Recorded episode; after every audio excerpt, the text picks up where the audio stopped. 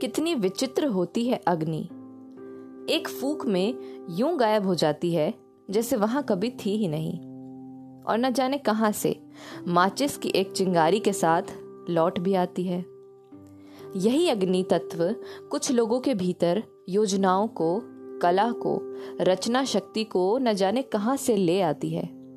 और कुछ लोगों के भीतर रचनात्मक शक्ति को यूँ ओझल कर देती है कि उनके लिए सृजनशीलता एक असंभव सा कार्य बन जाता है।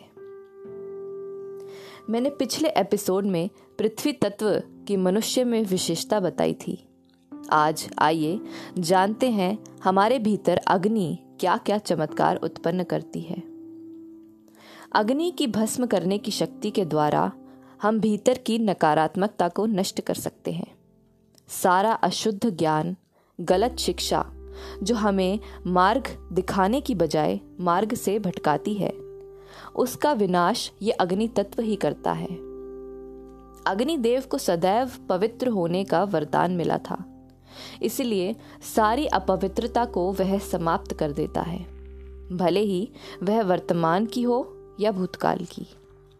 अग्नि तत्व यदि हमारे भीतर कम हो जाए तो हमें कोई भी कुगुरु या गलत गुरु अपने वश में कर सकता है। वहीं यदि इसकी मात्रा अत्यधिक हो जाए तो यह हम में बेवजह गुस्सा भी उत्पन्न कर सकती है, हमें तनावग्रस्त कर सकती है, बिन बात चिंता प्रदान कर सकती है, बेचैनी का शिकार बना सकती है। विचारों के बवंडर में हमें यूँ डुबा सकती है कि हम उन बातों के लिए भी परेशान होने लगते हैं, जो कभी होंगी भी नहीं। शांत चित्त, ठंडे दिमाग व निर्विचारिता के लिए अग्नि तत्व का संतुलन अति आवश्यक है। संतुलित अग्नि तत्व आप घर में खाना बनाने के लिए रोज प्रयोग कर सकते हैं। दिया जलाकर अंधेरा मिटाने में प्रयोग कर सकते हैं। सर्दियों में हाथ सेकने के लिए, पुरानी धातु को नया आकार देने के लिए और भी न जाने कितने रचनात्मक व आवश्यक कार्यों के लिए इसका उपयोग किया जाता है। शर्त यही है कि ये संतुलन में हो। असंतुलित होते ही यही अग्नि हाहाकार मचा सकती है, लंका तक को राख कर सकती है। इसलिए हमें इस तत्व का महत्व नजरअंदाज नहीं करना चाहिए।